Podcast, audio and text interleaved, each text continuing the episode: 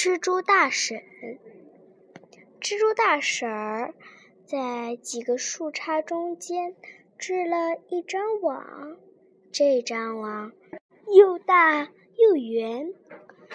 一只蜻蜓在空中抓蚊子，险些撞到网上，它猛地翻了一个身，才擦着网边儿窜过去。蜻蜓吓得心砰砰跳，忍不住骂了一句：“该死的，跑到这儿来捣鬼！差点让他当了点心。”蜘蛛大婶心里正有气，大呛说：“哟，这是谁？说话这么不干净的？各有各的办法嘛，怎么叫捣鬼？”把蚊子全给我轰走了，我还没找你算账呢。蜻蜓掉头飞回来，说：“办法跟办法可不一样，咱们是凭本事，你瞧着。”蜻蜓正好看见一只蚊子，它追上去抓住，嚼两口就吞下去了。你行吗？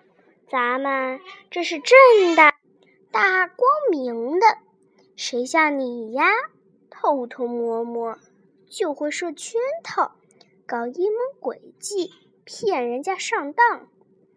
这一大串话把猪猪大婶儿气得直翻白眼儿，好半天，他才说出来一句：“当心别撞在我手里。”蜻蜓说：“会妖精，丑老太婆，我现在就撞在你手里啦！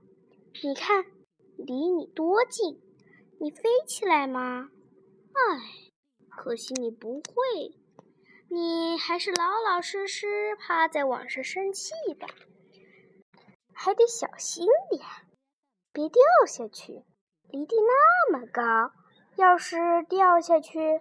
准得把你的大肚子摔破！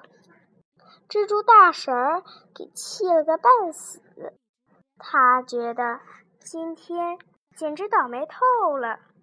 还有更倒霉的事呢，夜里刮了一阵大风，把她的大圆网彻底毁掉，把她也刮到草地上去了。他只好跑到另外一棵树上，重新织起一张网来。第二天，那只蜻蜓又在草地上空抓蚊子。它有意的离开昨天那棵树远一点，可它到底还是撞在一张网上了。那正是蜘蛛大婶的网。它飞快地沿着网丝跑过去。仔细的瞧他的猎获物，啊哈！他欢喜的大叫了一声：“原来是你呀，来得好！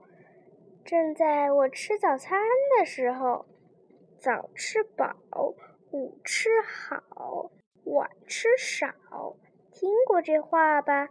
我正好饱饱的吃一顿。”你大张嘴倒是挺厉害的，可我今天要连它一块儿嚼碎，吞到肚子里去。蜻蜓拼命地挣扎，有两根丝绳给它扯断了，可是另外几根还是牢牢地牵住它。那那些丝绳像是橡胶的。拉得老长也不肯断。见蜻蜓那副着急的样子，蜘蛛大婶忽然有点可怜它了。他心想：这小伙子到底还不是个坏人，他的嘴实在是太可恶了，应该好好的教训教训他。可是说到头，他也是抓那些小坏蛋的嘛。这么想着，他就说：“不过我刚才已经吃了点东西，现在还不算饿。要是你真是个挺规矩的人呢，我也说不定就不吃你了。这么着吧，你对我说几句好话，我就放你走；要不然呢，我可绝不客气。我这个人就这样，说一不二。蜻蜓不理他，只是一个劲儿的在那震动翅膀，想挣脱。蜘蛛大婶儿又说：“其实呢，我也不想听你说什么好听的。你只要说你昨天对我说的那些话是不对的，以后不那么不礼貌了。”这也就够了。蜻蜓只是生气的瞪着大眼睛，使劲儿的挣扎。蜘蛛大婶原先还当是他一开恩，蜻蜓准就求饶，事情也就圆满结束。谁知道他是这么一个倔小子，蜘蛛大婶有点下不来台了。他是说一不二的嘛。哼，好吧，蜘蛛大婶狠狠地说：“你就往死里闹腾吧，等会儿你自己缠牢了，我就把你吃下去。”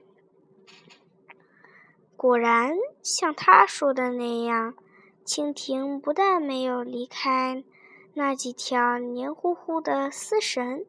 反倒把自己的手脚也都捆住了，但他还是用全身的力气翻滚，连一秒钟也不肯消停。蜘蛛大婶真的等起来，像是等得无聊，他调转身子去，对趴在树干上的一个知了说：“昨天夜里的那阵风。”可真够大的，知了说：“是啊，是啊，是啊。”蜘蛛大婶很不喜欢跟这个随声附和的家伙聊天可是他现在必须跟他说几句，他就耐着性子说下去。可是昨天白天，我的收获还是不小的。知了说：“是啊，是啊，是啊。”蜘蛛大婶接着说：“昨天上午我抓着的那只大苍蝇，简直傻透了。他刚粘到网上的时候，闹腾了一阵。”扯断了几颗线，他看出便宜来，就不停地翻跟头、折把式，结果反倒越缠越紧，把自己捆得结结实实的。知了说：“是啊，是啊，是啊。”蜻蜓听见这话，一边挣扎，一边生气地想。是个鬼，他这是骂我大苍蝇呢。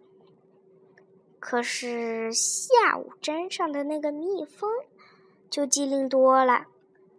蜘蛛大婶继续说：“他刚落到网上的时候，也挣扎一气，扯断了两根线，可他接下来就一动不动了。歇了好一会儿，他又使劲儿来那么几下子。”又扯断了几根线，就这么三歇两歇的，到底给他逃跑了。你说这有多么可气呀！蜻蜓心里一动，暗想：真的，我是太着急，反倒把事情弄坏了。我也该学学那只聪明的蜜蜂。蜻蜓冷静下来，一动不动地歇了一阵子之后，使足了力气扑棱起来，好几根丝绳让它扯断。然后它又一动不动地休息，然后过了一会儿，蜘蛛大婶忽然回过身去，大喊大叫起来：“哎呦，他跑啦！你瞧，我光顾着说话了，糟糕，这回早餐没了，我还给弄了个大窟窿。”这天下午，那只蜻蜓又飞回来，他紧擦着蜘蛛大婶的身边掠过去，低声说了句：“谢谢您，蜘蛛大婶儿。”“去你的吧！”蜘蛛大婶瞪了他一眼，可他的心里非常快活，眼泪都差点掉出来呢。